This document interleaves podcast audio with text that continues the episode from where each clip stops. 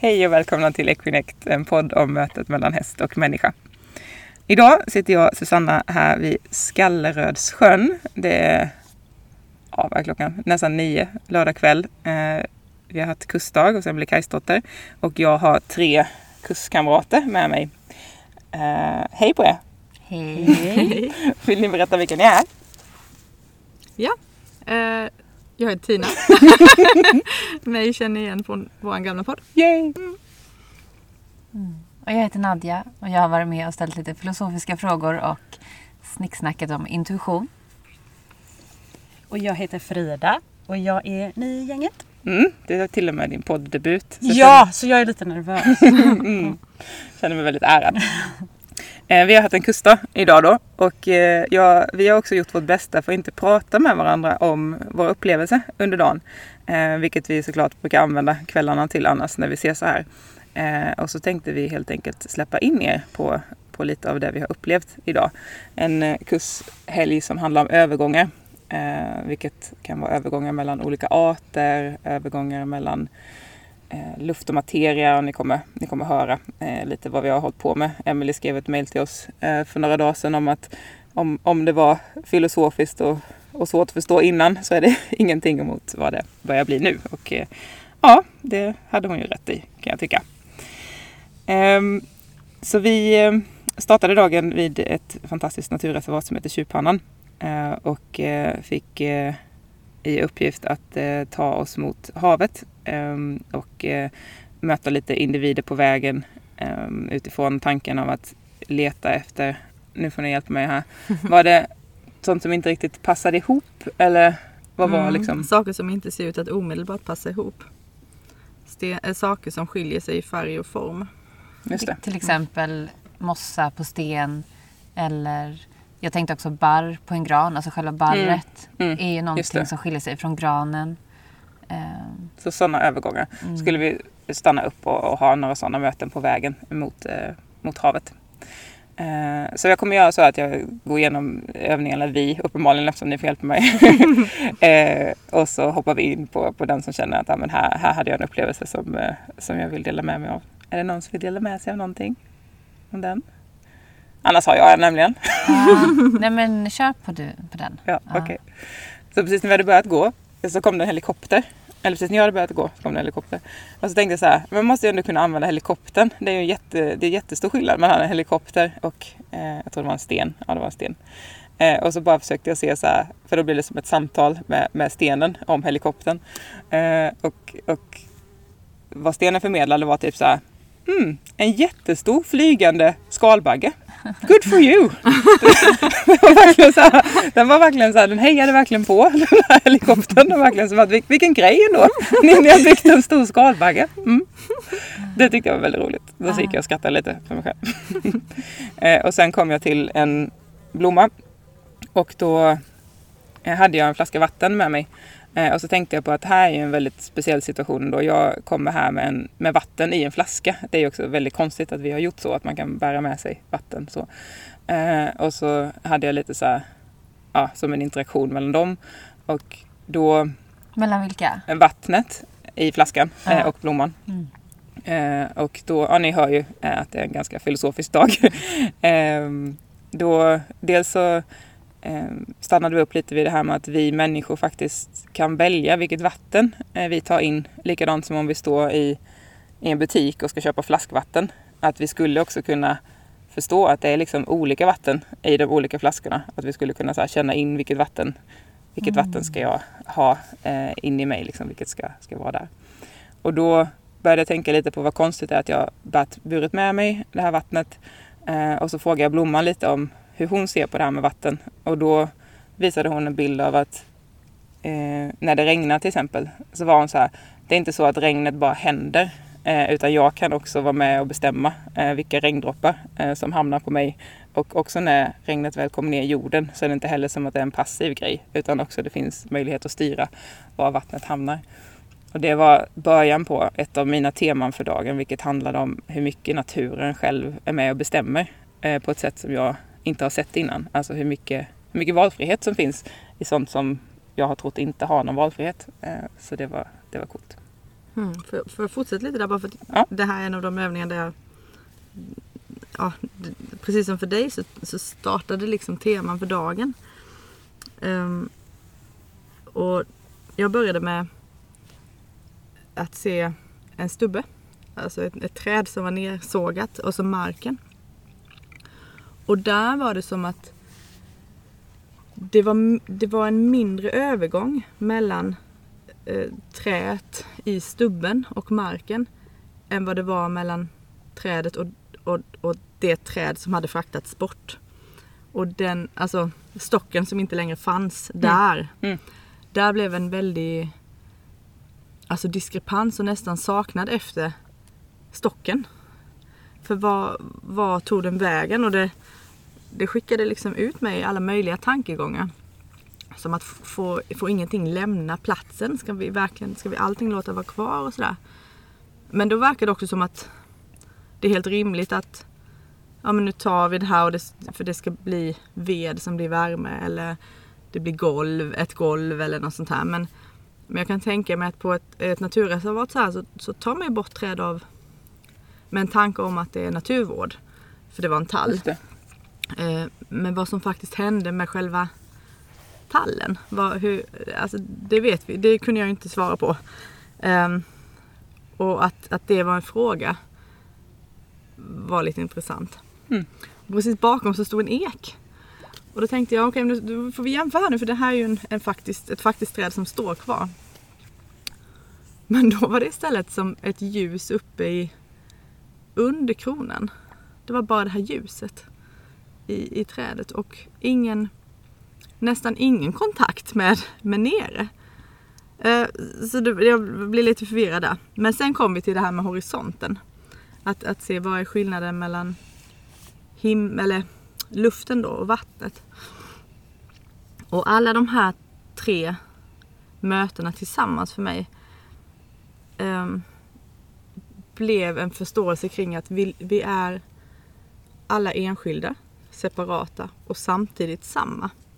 Alltså vi är alla samma. Och då väcktes frågan mig, men hur, hur lever man så? Och svaret kom blixtsnabbt att ja, det gör man. Det, det är liksom en naturregel eller vad man ska säga. Naturkraft, det är så det är. Det finns inget det finns ingenting du måste göra för att det ska vara så. Man behöver inte kämpa för att vara en del av allt eller för att också vara enskild. Och, och sen följde den där Ja, det temat med kan man säga. Och det kommer du få berätta strax. Ja, jag, ska, jag ska vara tyst nu. Nej, jag menar inte så! Jag var färdig där.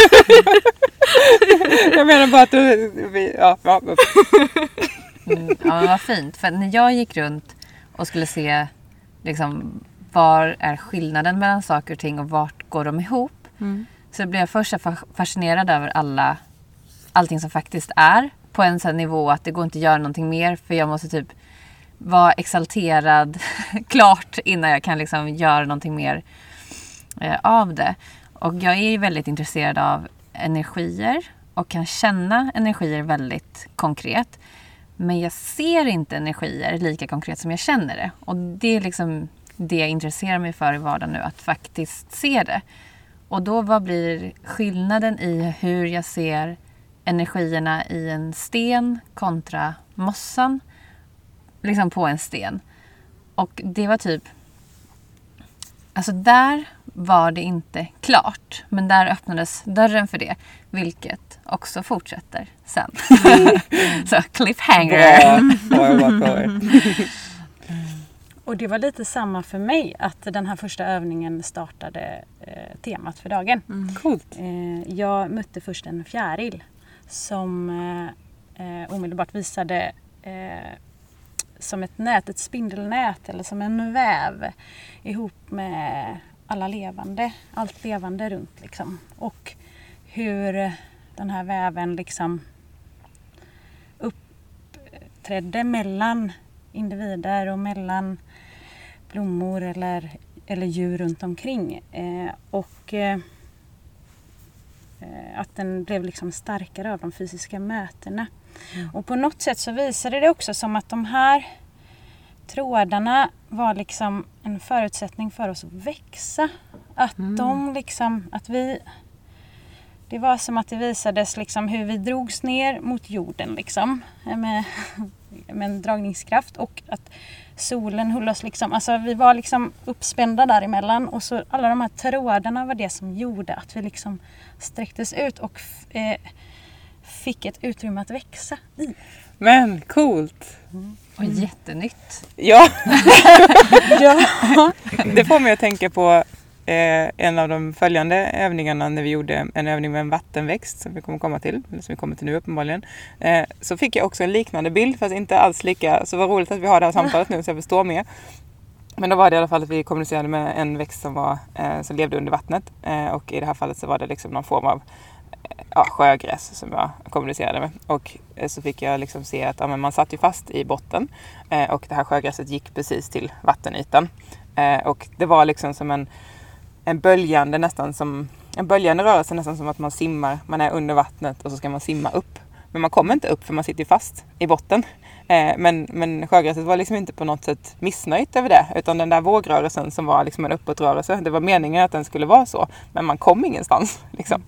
Och då är det roligt att höra att, att du också fick perspektivet av att utöver upp och ner perspektivet så kan man också växa på sidan då. Eller liksom expandera så.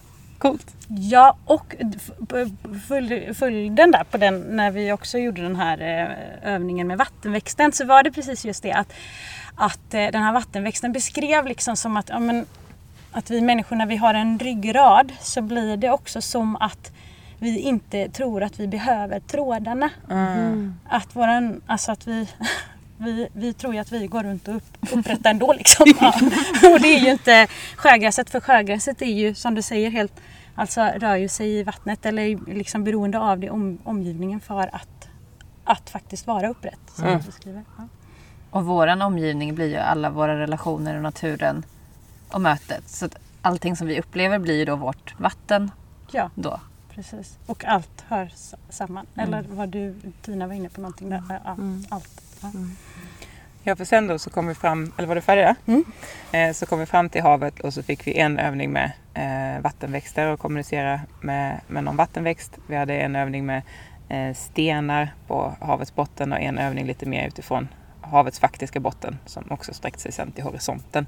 Jag tänker vi kan så här, ehm, packa ihop dem, eller för mig gick de lite grann ihop i alla fall. Man får också separera dem såklart. Ehm, vad hände sen då? Eh, du har varit inne på din vattenväxt. Har du någon mer av dem som Ja, för det som också eh, eh, det var ett intressant möte med den här stenen där och så men jag gick också vidare till det här med horisonten och där var det så tydligt hur den här väven kunde syntes i horisonten. Hur den liksom sträckte sig runt hela jorden. Att den liksom var som ett att den sträckte sig åt alla håll. Eh, väven av möten mellan levande varelser. Liksom. Coolt. Det var väldigt vackert och det var väldigt... Eh, att få se det. Att det syntes. Mm. Att jag, att jag såg väven. Liksom. Wow. Det var en fantastisk upplevelse. Mm. Mm. Jag eh, eh, satt med eh, en sten eh, och en, en del av övningen var att vi skulle, eh, efter vi hade eh, kommunicerat med stenen så skulle vi lyfta upp, vi skulle välja en sten som var under vattenytan och så skulle vi lyfta upp den i, luften eh, och dels känna in hur kändes det för den att vara över vattenytan men också eh, hur är det för en sten att bli upplyft och inte kunna protestera eller kan man det? Det var en, en del av frågorna. och eh, eh, när jag då kommunicerade med min sten eh, om detta så var stenen jättetydlig med att om inte jag hade velat bli upplyft så hade inte du sett mig. Jag hade varit osynlig för dig då. Anledningen till att du valde mig var för att jag gjorde mig synlig för dig. Det finns, det finns verkligen miljoner stenar på det här stället. Eh, och, och att du kom till mig var för att jag ville bli sedd och att jag ville göra den här övningen.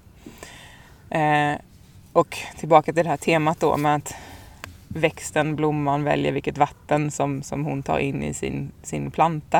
Eh, det, det startade verkligen en, en eh, vidare tanke av att okej, eh, återigen tillbaka till att naturen kan välja här. Eh, det är inte så att den är passiv, det är inte som att stenarna är passiva när vi går där eller växterna eller eh, vad vi nu än hittar utan att de synliggör sig och synliggör det som de inte säger så kommer vi inte hitta dem. Eh, och jag, ja men som ni har hört i tiden så min häst och ryttarpodd och, och även sen efter så kan jag ju brottas med ibland så här, men de här hästarna som bor med mig, ja, har jag rätt till det? Vad får vi göra och inte göra?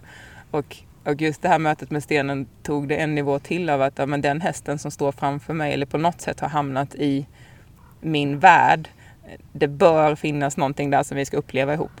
Eh, om, om till och med en sten kan välja om den blir upplevt eller inte så, så bör jag också kunna lita på och ha tillit till att, att de mötena som sker med hästar och till och med de som har valt att, att bo med mig, att ja, här finns någonting som, som vi ska göra ihop.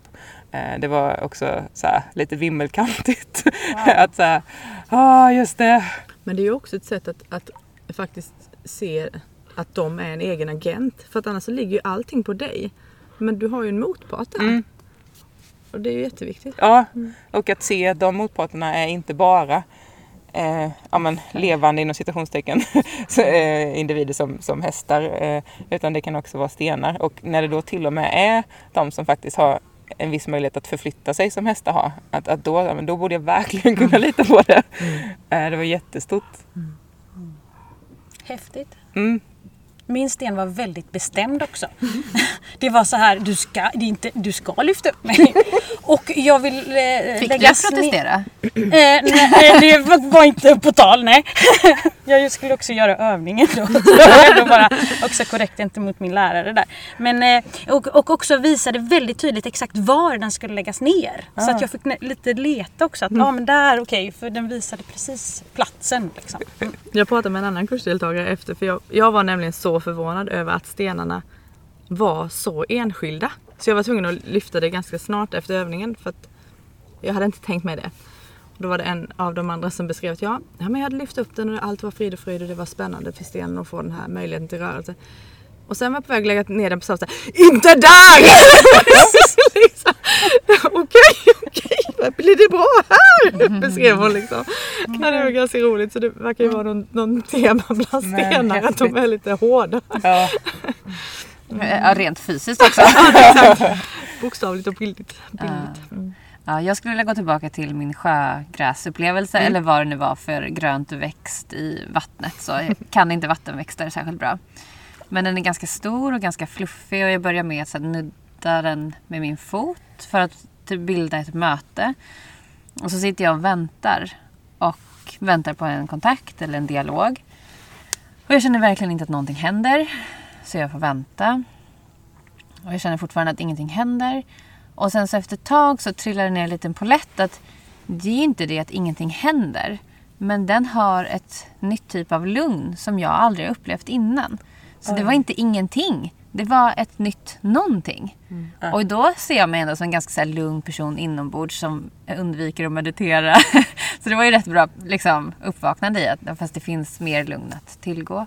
Och sen när jag hade förstått det, då frågade jag den hur den upplevde mig i vårt möte. Och då fick jag en visuell energibild som var supertydlig. Och då var det som att den var lite ljusare i energin och vibrerade lite långsammare. Alltså lite, lite mjukare och lite långsammare. Eh, Medan jag var lite så gulare och hetsigare i intensiteten som kom och närmade mig det där. Och det var inte obehagligt, det var bara väldigt olika. Och det var också så otroligt fint att få se det som jag faktiskt ville se. Mm. Så. Mm. så det var jättehäftigt. Och sen då när jag gick vidare till stenarna för att se dem som individer. Eh, då jag, när jag ibland har folk hemma så kan jag, eller tycker jag att stenarna hemma säger till vad de vill göra med de här människorna. Så får de eh, lägga sig ner och så hoppar stenarna runt med mina händer som hjälp. För här typ jobba. kristaller? Ja, men, och, både kristaller och liksom stenar som okay. ungarna har plockat hem. Mm. Eh, och så får då stenarna jobba. Eh, så där har jag känt att det finns en viss individuell önskan hos stenarna. Men när jag kollade på stenarna i havet då vart det så tydligt att det är någon typ av energi eller någonting som lever genom stenen. Alltså det är inte stenen i sig. Precis som att ja, men vi har en själ som lever i våran kropp. Så den bilden vart liksom tydligare där. Dels fanns det en energi som gick genom alla stenarna. Som var liksom ett kollektivt medvetande kanske man kan kalla det. Men sen också att det fanns individuella upplevelser genom varje sten. Och bland annat då när vi fick möjligheten att fokusera på känslan av färgerna på de olika stenarna så vart det som att själen eller energin i varje sten kunde ju då också delvis välja en sten med en viss färg för att få uppleva en viss typ av upplevelse. Mm. Så, och det var ganska, eh, för mig i stunden konkret, sen vet jag inte hur konkret det låter här, men ja, det var ganska maxat. Huh.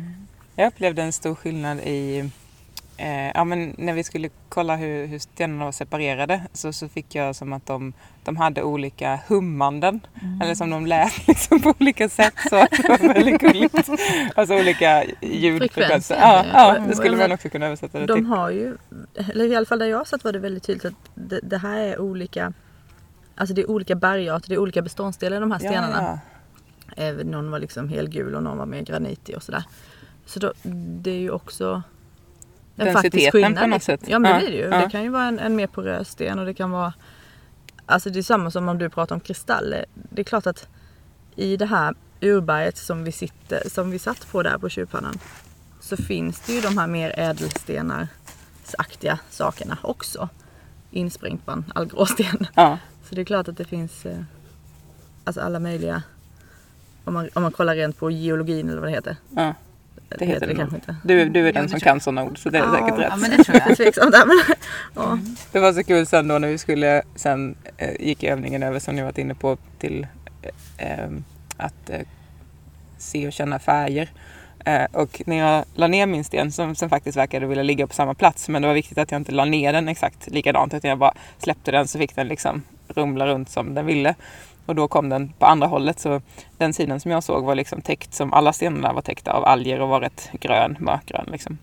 Och sen kom den på andra hållet eh, och då skulle jag liksom då var det dags för att övningen skulle övergå i det här med färgerna.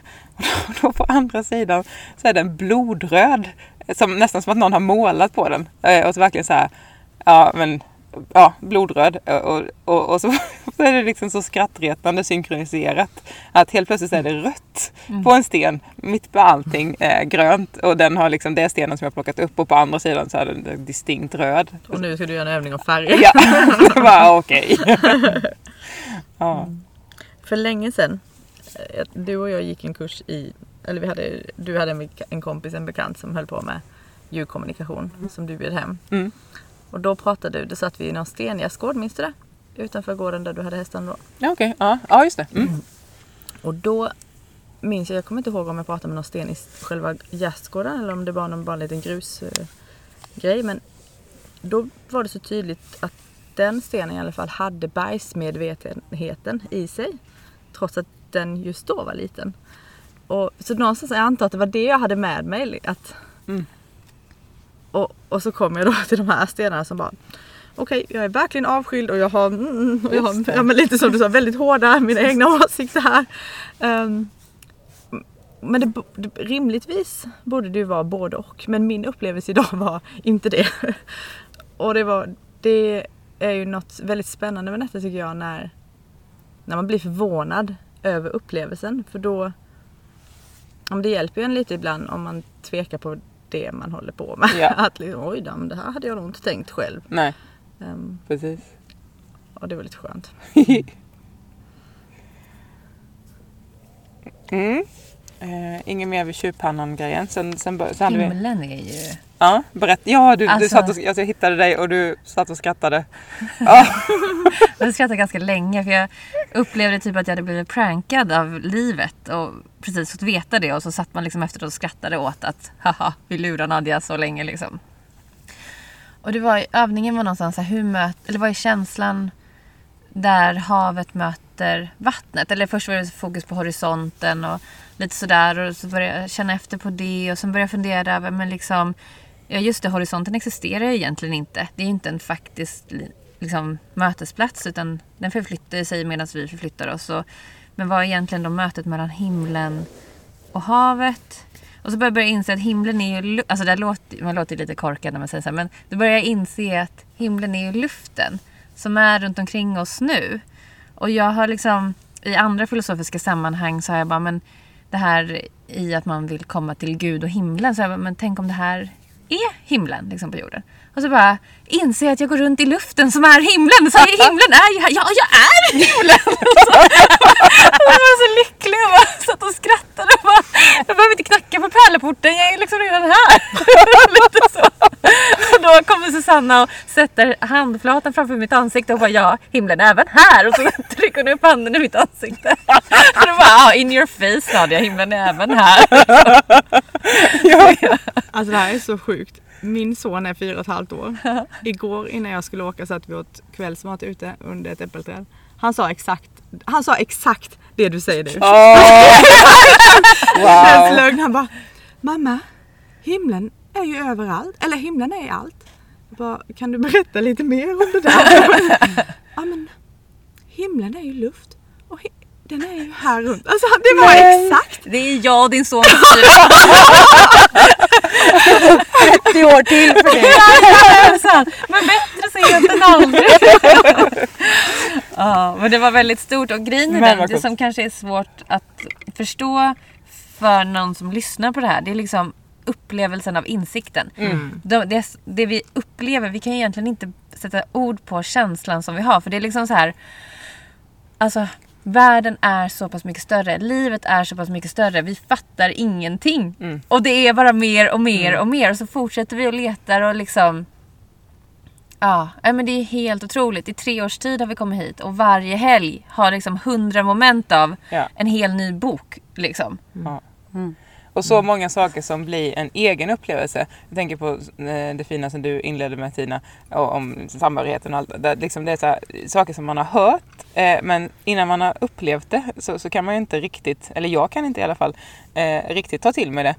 Men, men här har vi möjlighet att, att få de där upplevelserna. Men himlen är här till exempel och, och så har vi då förkroppsligat det eller haft en, haft en egen upplevelse av det. Så, så bär man med sig på ett helt annat sätt. Så det är verkligen att få uppleva de där gamla sanningarna eller ja, Ja för de Verkligen. är ju egentligen inte sanningar bara för att någon annan har sagt dem. Nej. Alltså det, det, Precis. egentligen så finns de ju inte i en. Nej, för Eller en i själv. ens, i ens Den finns i upplevelse. typ Jag vet inte jag ska- möjligheten Ja. men inte i upplevelsen. Absolut, absolut.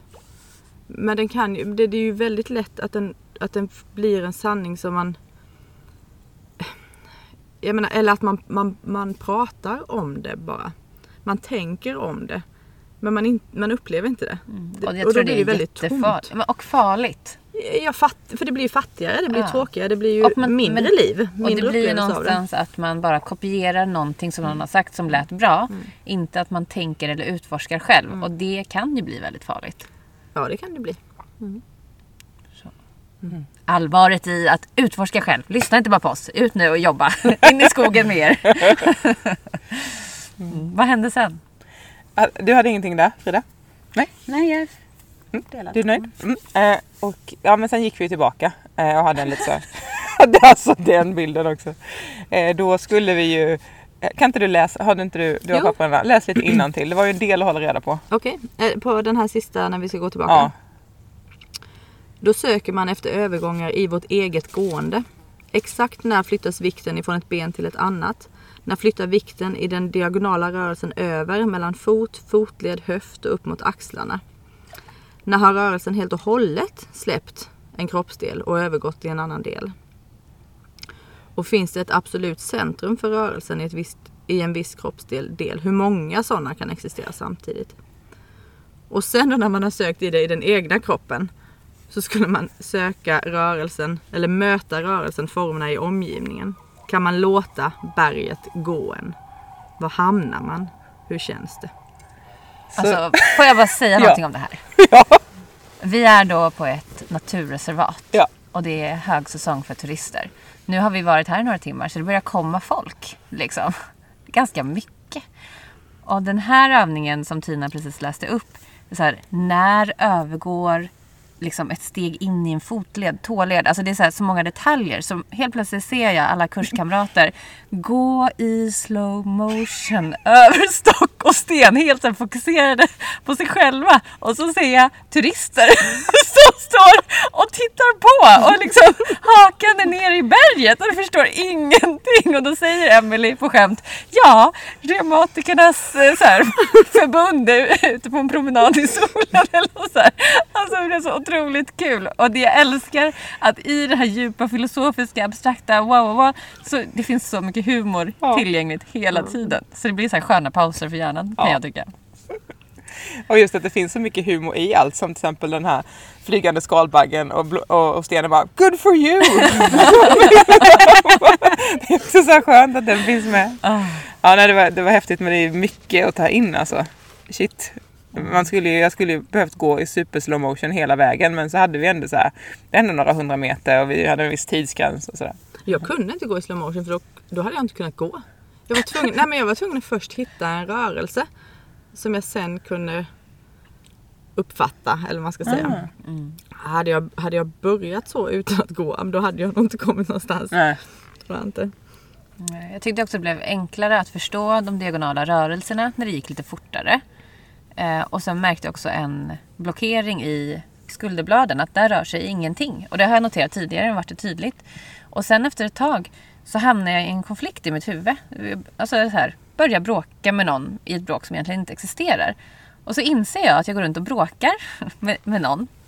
Och tänker så här, herregud, varför går jag här och bråkar? Och då inser jag att det sitter ju ilska i skulderbladen där det är låst. Och så kunde jag börja jobba med det. Ehm, och sen har jag, nu minns jag inte, men jag har för mig. Jo, när vi, Susanna, stod med hästen sen. Då fortsatte den övningen där. Så det var ju intressant. Mm. Och sen åkte vi hem till Emily eh, där det då väntade häst, eh, dagens enda hästövning faktiskt. Um, och där blev vi eh, indelade två och två. Eh, där ena parten skulle typ hålla hästen eller följa med hästen om den gick runt. Och den andra hade en beröringsövning med hästen. Eh, så, så båda två var aktiva eh, samtidigt. Eh, och, och den som, som höll hästen, eller var i, i den änden i alla fall, eh, skulle vara väldigt eh, medveten om, eller skulle vara väldigt närvarande och intensivt iaktta allt som skedde utifrån att när någonting väl sker, oavsett om det är liksom en, ett öra som ändrar sig eller en fluga som flyger, så, eh, så, så, så kommer det ögonblicket inte igen och det betyder att tiden har gått så att man liksom verkligen är där i det. Och ifall man la märke till någonting som, som kanske inte flödade så kunde man använda sin andning eller mikrorörelse för att eh, se om man fick flöde. Eh, och den som berörde hästen skulle vara eh, notera skillnaden mellan sin egen hud och hästens hud och eh, sen via beröring eh, se om man, man hittade någon tråd att följa eller någon historia att följa genom att ja, hålla på hästen helt enkelt. Nadja och jag var i samma eh, grupp där. eh, du Frida var med din mentor. Mm. Rose. Eh, hur var er upplevelse? Har du något där som... Ja, eh, Rose är ju då nattvakt. Mm. Som du? Ja, och det är också en roll som jag, hon vill att jag ska utveckla mer. Och För att vi vet inte så mycket om det. Nej. Nej, och det som egentligen hon har delat kring det, det, var, det är att eh, den nattvakten eh, har modet att stå kvar. Eh, och hon lämnade också en uppgift i år ett där att jag skulle lyssna på historier. Att liksom finnas i varje möte väldigt aktivt.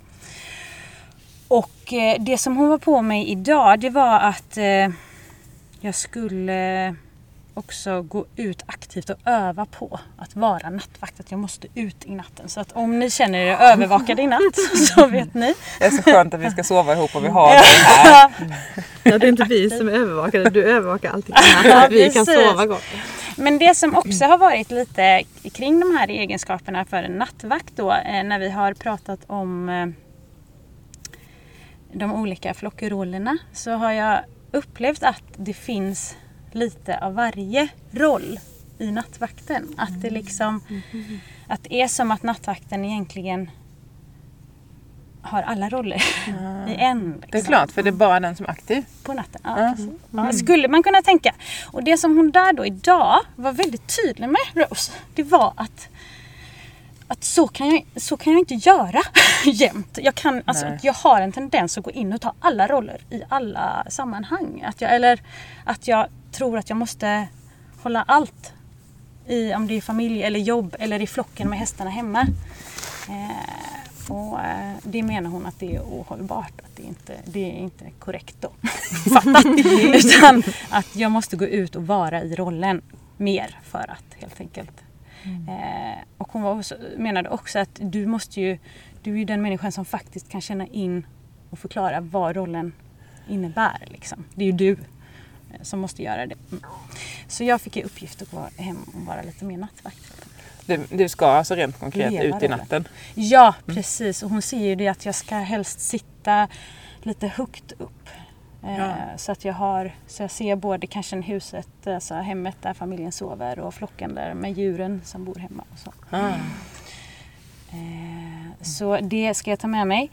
Men hon eh, sa också en jätte, jätte stor grej för mig som ju också blir det här, jag vet inte hur ni känner det i sam- samtalen, det känns som en jättestor insikt eller som du sa Nadja förut att det är sådär, ja, upplevelsen är så ah, wow, äntligen, jag har fått svar och sen så när man ska sätta ord på det så blir det jättekonstigt eller känns jätteflummigt eller inte riktigt. Ja. Eh, Men jag ska ändå försöka eh, förmedla och det här hängde då samman med upplevelsen från eh, tjurpannan. Eh, Med den här väven. Där hon menar att din viktigaste roll är att väva väven. Det är allt du behöver göra. Eh, Och vördnaden inför alla de mötena. Och att hon visade också för väven blir starkare i mötena, både de fysiska men också att, att i närvaron i mötet. Och att eh, som nattvakt så, så handlar det också om möten som är svåra att stå i. Att våga stå kvar, att våga möta det som är obekvämt eller så. För att stärka, för att väva väven, för det är i, i väven vi kan mötas i kärlek och empati och allt det där vi vill liksom sprida i världen. Och så, och så mindes jag då den här bilden från eh, tjurpannan med horisonten och hur väven liksom sträckte sig över hela världen. Så. Och det var en jättestor upplevelse för mig. Och det var jätte, det kändes som en sån eh, vad heter det? När det Skifte? Skifte ja, ja verkligen. Ja, och så har det ju känts varje helg nu. Så att, eh, ja. Men eh, Men det, Det är en lå- otroligt fin bild. ja, Verkligen. det låter som en lättnad i det också på något sätt. eller? Ja, för helt plötsligt så, alltså, för precis den här upplevelsen, och nu kanske jag pratar länge här, men den här Prata från, ja, det här från Fanny. Med, jag hade en upplevelse för två helger sedan tror jag det Ja, var. berätta den. Ja, och då, eh, eh, då, då, eh, då stod Fanny som är provokatör och som var ganska enveten i den här... Nej, hon, ja, hon är det var provokatörernas Ja, just det. övning, så var det. Och det skulle vara eh, i alla fall, skitsamma jag kommer inte ihåg hur övningen var men det var provokatörerna. Och då så, jag stod, stod jag med Fanny och Fanny eh, upprepar, eller jag jag upprepar frågan, är jag värd att älska om jag inte gör någonting? Om jag inte fyller eh, behov eh, eller inte presterar? Mm. Ja. Liksom. Är jag värd att älska då? Eh, är jag Älska värd att älskas? älskas? Ja, Okej, att älskas. älskas. Okej. Och hon liksom eh, pumpade den frågan många gånger. Så här kanske en hundra gånger. Så där provokativt i alla fall. Eh, och eh, till slut så, så, så säger hon att frågan är felställd. Du är alltid värd att älska. Det finns, den kärleken finns alltid.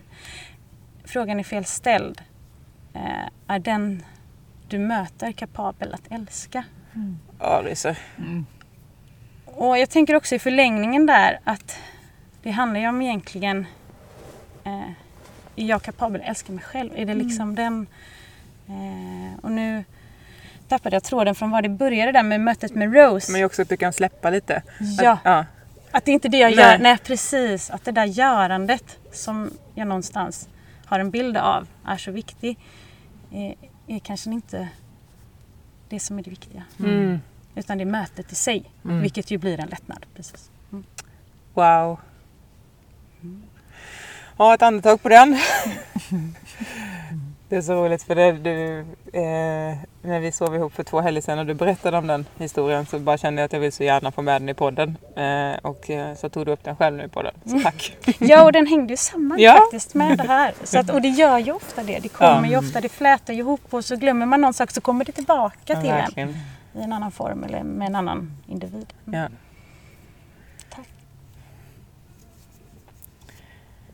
Har ni någon av hästupplevelserna att dela? Eh, du var lite inne på... Ja, ja men alltså jag tänker dels den hästen som vi var med Mm. har jag träffat flera gånger innan och haft absolut bra upplevelser med men jag har inte riktigt känt att jag har förstått honom eller vibat med honom. Och nu igen kände jag att nu står vi igen i en plats av ingenting och då fick jag flashback till sjögräset. Det är inte ingenting, det är bara en annan typ av lugn som jag inte har känt till. Och då fick det liksom komma in och också in i hjärtat. Så det fick liksom bli lugnare i hjärtat. Och det kändes liksom extra fint att stå där med dig eftersom vi har kommit varandra nära på kort tid Mm. och pratat om alla sätt man kan mötas i en relation i, i liksom stort och litet. Så där blev liksom som att, vad ska man säga, ja, cirkeln blev sluten för dagen på något sätt och det som skedde efter det var liksom en helt egen story för sig men där blev liksom min dag slöt samman. Men jag vet inte vad som, hur det var för dig där. Var det någonting? Eh, ja, det var liksom två olika spår. Eh, det började med att eh, du berörde och jag höll. Mm. Och ehm, eh, men återigen tillbaka till det här då att man behöver kanske se eller uppleva någonting kanske till och med flera gånger för att våga lita på att det är sant.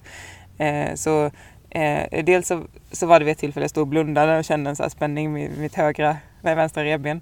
Eh, och så, så stod jag liksom och testade att göra någon mikrorörelse där och utifrån det här. Och sen så öppnade jag ögonen och då ser jag att du står under magen på honom och håller på det revbenet. Jag bara, ja okej.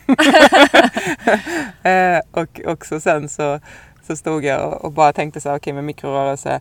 Och så tänkte jag igenom så här, men allt från eh, hur, hur översätter man hästens kropp till människans kropp. Och så började jag så här med skulderblad, bog, armbåge. Okej, men hur blir lederna där längst ner då vid hoven? Och liksom så var jag med mina så här fingerleder, för mikrorörelse handlar mycket om rörelse långt ut på kroppen. Eh, och så ja, men sånt här som du kan Tina, men som, inte, som jag aldrig förstår men vilken led som är vilken. Och så var jag på sista leden, eh, som jag antar är den precis ovanför hoven då. Ja, det, men ja, det beror ju på lite för om man i är fram. hoven är vi ju här någonstans. Ja, ja precis. Ja. Ja, här nu någonstans pekar vi ser på- man inte på- då på i podden men alltså Ja. det, det är ju sista leden på, jag tror att det är pekfingret men jag vågar inte säga exakt hur de här har. ja, just det, för det är Ja. olika fingrar också. Ja precis, Ja. alltså de går ju på, på, på Ja. den liksom. Så är du uppe i kotan då har du kommit en bit upp. Ja, ja precis. Ja. Så jag var på, på den, då var jag inte på rätt finger, men jag var på rätt led. Eh, och Ja, fast jag är osäker på det. Så Ja. då ska du inte hålla hugget i sten överhuvudtaget. Men då i alla fall så var jag så här, undrar om det är den. Och då lyfte han den, då lyfte han hoven på den armen som jag var på. Och så, så här, grej, började greja med den leden. Man bara, och då blev jag så här, åh, gör det igen! var, det, var det på riktigt? Han bara, för då hand- handlade också upplevelsen om att vara väldigt intensivt i stunden för att också uppleva att ett ögonblick, ett ögonblick händer och sen har det hänt. Han bara, men sluta! alltså, han är en ganska skarp häst, det var Mujjan. Eh, det var tillbaka till det där, nu har det hänt. Du kan liksom inte begära att samma sak ska hända exakt igen. Det kommer aldrig hända igen. Just det, kommer aldrig hända igen. Eh, och du får lita på att det hände. Ja, ah, okej, just det. och, men där kan jag hamna ganska ofta för att eh, jag, jag behöver de här olika händelserna som händer som, som får mig att, att våga lita på att allt det här vi håller på med och pratar om nu stämmer. Eh, och så kan, så kan det bli att jag hoppas att exakt samma möte ska hända med hästen igen. Eller exakt samma sak ska upplevas. Men det, det kommer ju aldrig hända exakt igen. Eh, sen, sen kan jag ju vara med, med om någonting annat. Men det var en intressant att han att, att precis det jag bad om, eller vad jag ska säga, hände. Och sen han var så himla tydlig med att men nu har det hänt. Eh, som, ja, men, som, som ert förra poddavsnitt Tina, om eh, växa inte lyda. Att okej, okay, jag kan inte få, eftersom jag inte vill ha en lydig häst, jag kan inte få liksom, ett trick på beställning här. Utan det var liksom det mötet uppstod och så har det hänt. Så, Mm. eh, det var häftigt. Nu har vi en massa fina fågelljud i bakgrunden. Oh, wow. Och himlen är helt rosa Ja. och solen har precis gått ner bakom trädtopparna. Mm. Och myggen börjar komma. Jag har en grej som är relevant kanske Ja. för detta just för nu pratar du om, om, om det som övningen handlade om lite grann här hur tiden, tiden går eller hur? Och med hjälp av rörelsen så kan vi förstå det. Eh, den hästen jag mötte så fick jag en känsla av att eller jag var, jag var väldigt osäker på det jag kände men att det, det, någonstans hade vi gått in i historien där med berör, beröringen och rörelserna. Alltså, jag sa till tjejen som jag jobbade med att alltså, vad upplever du? Det här känns som att det finns någon form av depression men också en längtan. Ja, vi var lite osäkra så, så när jag pratade med Emelie om det sen så sa han ja, eller då frågade jag hur mår den här eller hur har han det? Så sa hon men han har nog det ganska bra. Och så fick jag ju då förklara hur, varför jag ställde den frågan. Så sa hon ja men det är ju faktiskt så att för att en häst ska kunna dela någonting så måste det ju upplevas nu. Och det här kan ju vara relevant för jag tänker att många som lyssnar på den här podden eh, också ger sig, alltså delar många av våra upplevelser. Och så sa hon, i och med att hon jobbar med detta så frågar hon alltid, är det här nu? Är det här vi känner, är det nu? Ehm, som en följdfråga då. Därför att det, det enda sättet att förmedla Alltså det här var ju väldigt tydligt en del av hans historia. Hon sa att han, han var deprimerad när han kom. Och jag kunde inte skilja på Alltså som Fanny säger, tiden är ett, ett garnnystan som är ihoptrasslat. Så är det kanske inte så konstigt då att jag inte kunde det men det finns Det finns sätt att knyta upplevelser till den linjära tiden. Och hon beskrev att eh, ett sätt att läka posttraumatisk stress till exempel är just att binda fast en upplevelse vid den linjära tiden. Så att den Ehm. inte fortsätter att hända hela tiden. Precis. Ehm. och ja, så det jag vill egentligen förmedla med det är om man delar den här upplevelsen så kan det vara bra att ställa en sån form av kontrollfråga. Mm. Är det här nu? Jag tjuvlyssnade på det, eller jag var i närheten när ni pratade om det. Och det var så eh, himla häftigt för också det här som, som hon också sa då, och det är därför som sådana här samtal blir så terapeutiska för hästar. För att om de får prata om det så är det som att de, de är i det och bearbetar det en gång till. Och det var också en jättestor pusselbit så jag är väldigt tacksam för att du, du fick fram den där. Mm. Medan vi måste ta mod till oss. Vi kan berätta någonting och vara kalla. Eller så kan vi berätta det och vara sårbara. Och det är sårbarheten vi läker. Det är inte nödvändigtvis orden i sig. Och där sa hon nämligen också att en häst kan ju inte ljuga eller som vi då eh, kurera det vi delar med oss av. Utan det blir hela upplevelsen.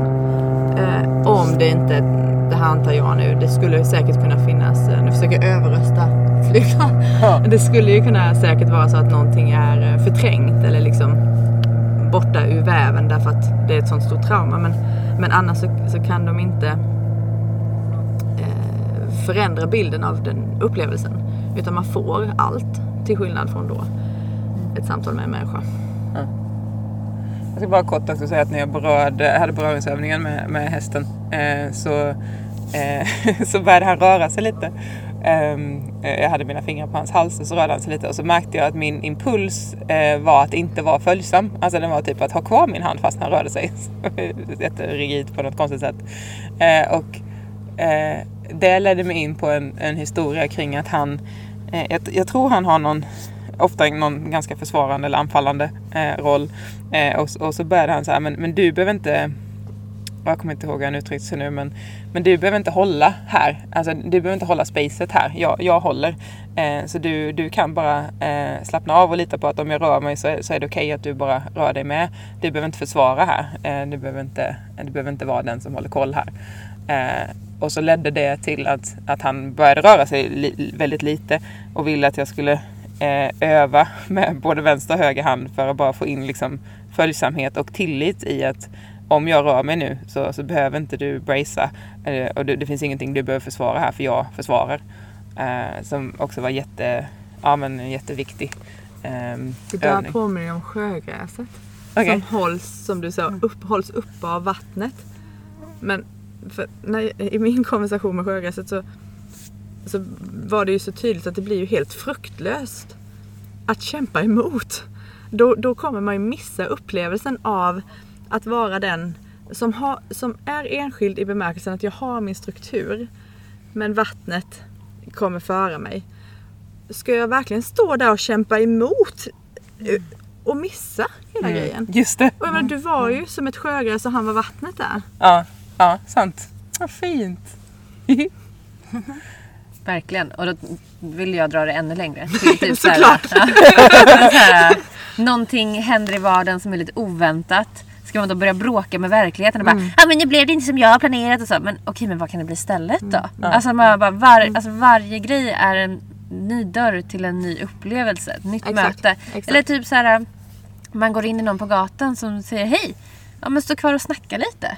Alltså vem vet vilken historia som kommer delas eller vilken nyckel det kommer komma med. Istället för att bara, nej men jag ska luncha med de som jag känner och jag tänker minsann inte oh, lära känna någon ny. Alltså det finns så mycket hela tiden om man bara följer med och släpper lite grann på kontrollen. Ja men absolut. Det och det, det var min upplevelse av budskapet där. Ja, För- men verkligen. ja, absolut. Ja. Var du färdig med din häst? eh, Eller hade du något mer häst, hästtitta? Ja, vi- ja, jag känner mig alldeles... Mm. Och sen då eftersom myggen börjar komma och eh, det börjar bli lite halvt eh, mindre trevligt att sitta här. Även om samtalet är väldigt trevligt. Tänk att vi, vi klumpar ihop de tre sista övningarna och så hoppar vi in på den som vi känner att vi vill dela. Eh, så vi fick göra en övning med katter. Eh, en med grisar. Då skrattar jag för att de är fantastiska. Och eh, en med, med hundar. Eh, är det någon som vill dela något av, av dem?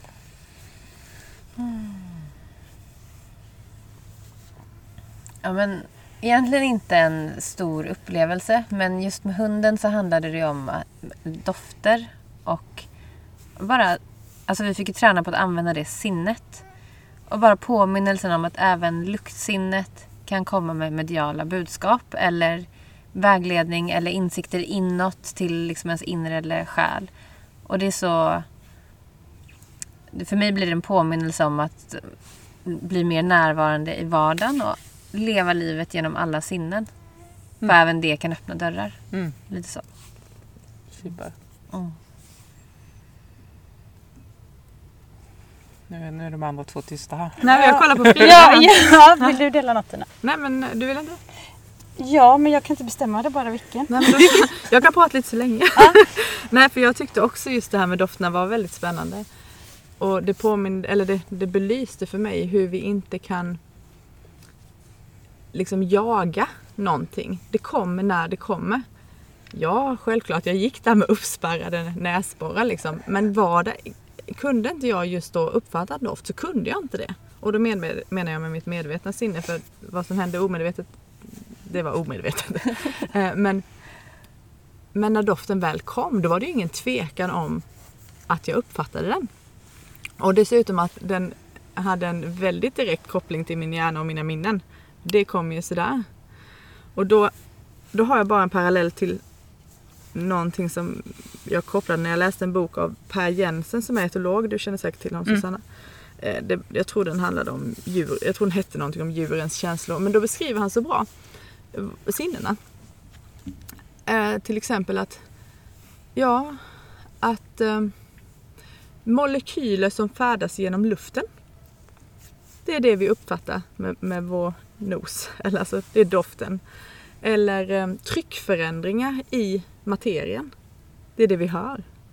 Och, och det fick mig att spinna vidare och tänka, ja, hur många sådana här eh, förnimmelser som finns som, som vi då också uppfattar med det som vi ännu inte kallar sinnen. Alltså allt egentligen, mycket som vi har pratat om idag. Att det är kanske inte så himla konstigt egentligen. Vi har vissa ord för, okej det är en doft och vi luktar. Eller vi känner doften. Men det andra, alltså det kanske, snart kanske vi har ord för det. Och det, ja, Mm, en bra perspektiv.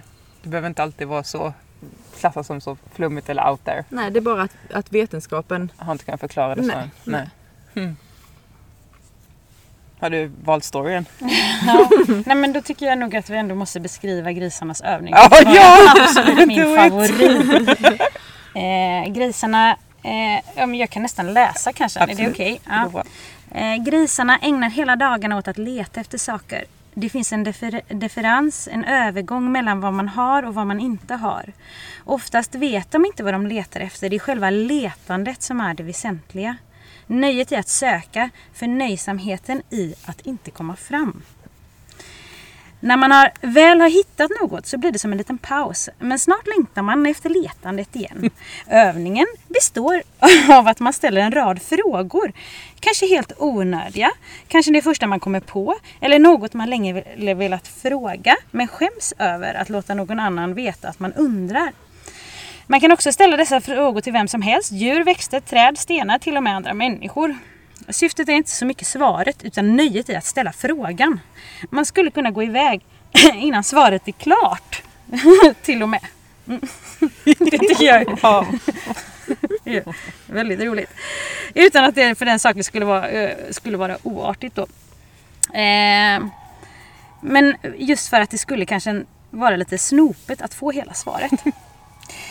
Eh, mm, och då skulle vi då ställa tre sådana frågor och jag började eh, gå runt. Alltså, det, jag tycker själva övningen är så rolig. Det är egentligen mest den jag vill dela. Men jag gick runt och så ställde jag någon fråga till någon tall där. Undrade varför det var lite blött. Och jag pratade med någon sten där om det låter som en sån här gammal tant. Ja, ja nu har inte jag träffat någon på länge så nu ska jag bara småprata lite grann. Vi kommer aldrig mer vara ensamma. Åh, oh, men kan vi inte lägga en parentes? Bara som en till så här, yttre bekräftelse på att vi hittar inte på. Alltså under hela den här dagen, de här timmarna som vi har varit på gården, då har vi inte sett en enda gris. Nej. Direkt när det är dags för grisarnas övningar, då kommer de travande till gruppen. Ja, går till och med ur under staketet och in liksom. Bland oss. oss. Liksom. Ja. ja. Det är så häftigt. Ja. Och grisarna håller ju sig ofta på sitt håll. Liksom. De är ju inte gärna okay. framme. Nej. Ja, cool. Eh, men i varje fall det som, det, det som jag gick knatade runt och lite, försökte göra övningen lite grann och ställa lite frågor och så. Och sen så eh, plötsligt när jag sitter på en sten så försökte jag kommunicera med den stenen om det var en bra plats den hade eller frågade om den var bra. Ja. Och så försökte jag ändå så här för jag ville just det där lämna innan svaret var färdigt. det var ju hela, hela grejen. Så jag försökte så här eh, springa därifrån lite grann. då när jag liksom hade beställt frågan. Så, så, och då började jag undra vad det var som lät. För där ute på ängen var det jättemycket ljud. Som ju det är bland insekter. Det var hur mycket insekter som helst helst och de bara lät och lät och lät. Så då började jag liksom söka och leta. Vem är det som låter vad? Jag ville se insekten göra ljudet. Så jag gick helt upp i den här övningen. Ja, så jag gick verkligen wow. och letade och letade efter insekterna och liksom satt på span och, och så hade jag inte riktigt ro att sitta för länge på span så jag började gå igen och så kom det några hundar och sprang. Eh, och så helt plötsligt så hör jag också hur, hur hur hela gruppen börjar passera och gå iväg och hundarna skäller och jag inser att nu är det hundövningen, det är lugnt, jag kan läsa i kapp. Men så inser jag också att nej, ni går iväg. så då fick jag springa därifrån. Också bra tänker jag, Just hela det. övningen blev inte färdig. liksom, ja, det var liksom bara nöjsamheten i att få leta insekter. och jag hade kunnat gå kvar där och leta de ja. insekterna för det var fantastiskt. Och det finns otroligt många olika insekter när man börjar titta. Och hur de låter sina olika ljud liksom liksom hur de gör med sina små ben när de låter. Eller vingarna var det någon som gjorde så här och då surrade det jättemycket. Så helt fantastiskt. Jag skulle verkligen rekommendera er att liksom bara sitta på en äng. Eller ja, gå runt då som jag, för jag tänkte ju mig som en gris också. Eh, men, för de går ju, ja men ja, jag försökte. Men de går ju så här nära med, med trynet också. De är ju verkligen mitt i det liksom. Ja, och så, så korta ben.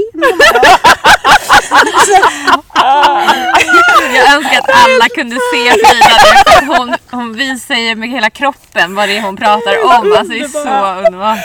Oh, jag tror att den här fantastiska storyn får avsluta oh. dagens podd. Oh. Tack så mycket för att ni har varit med.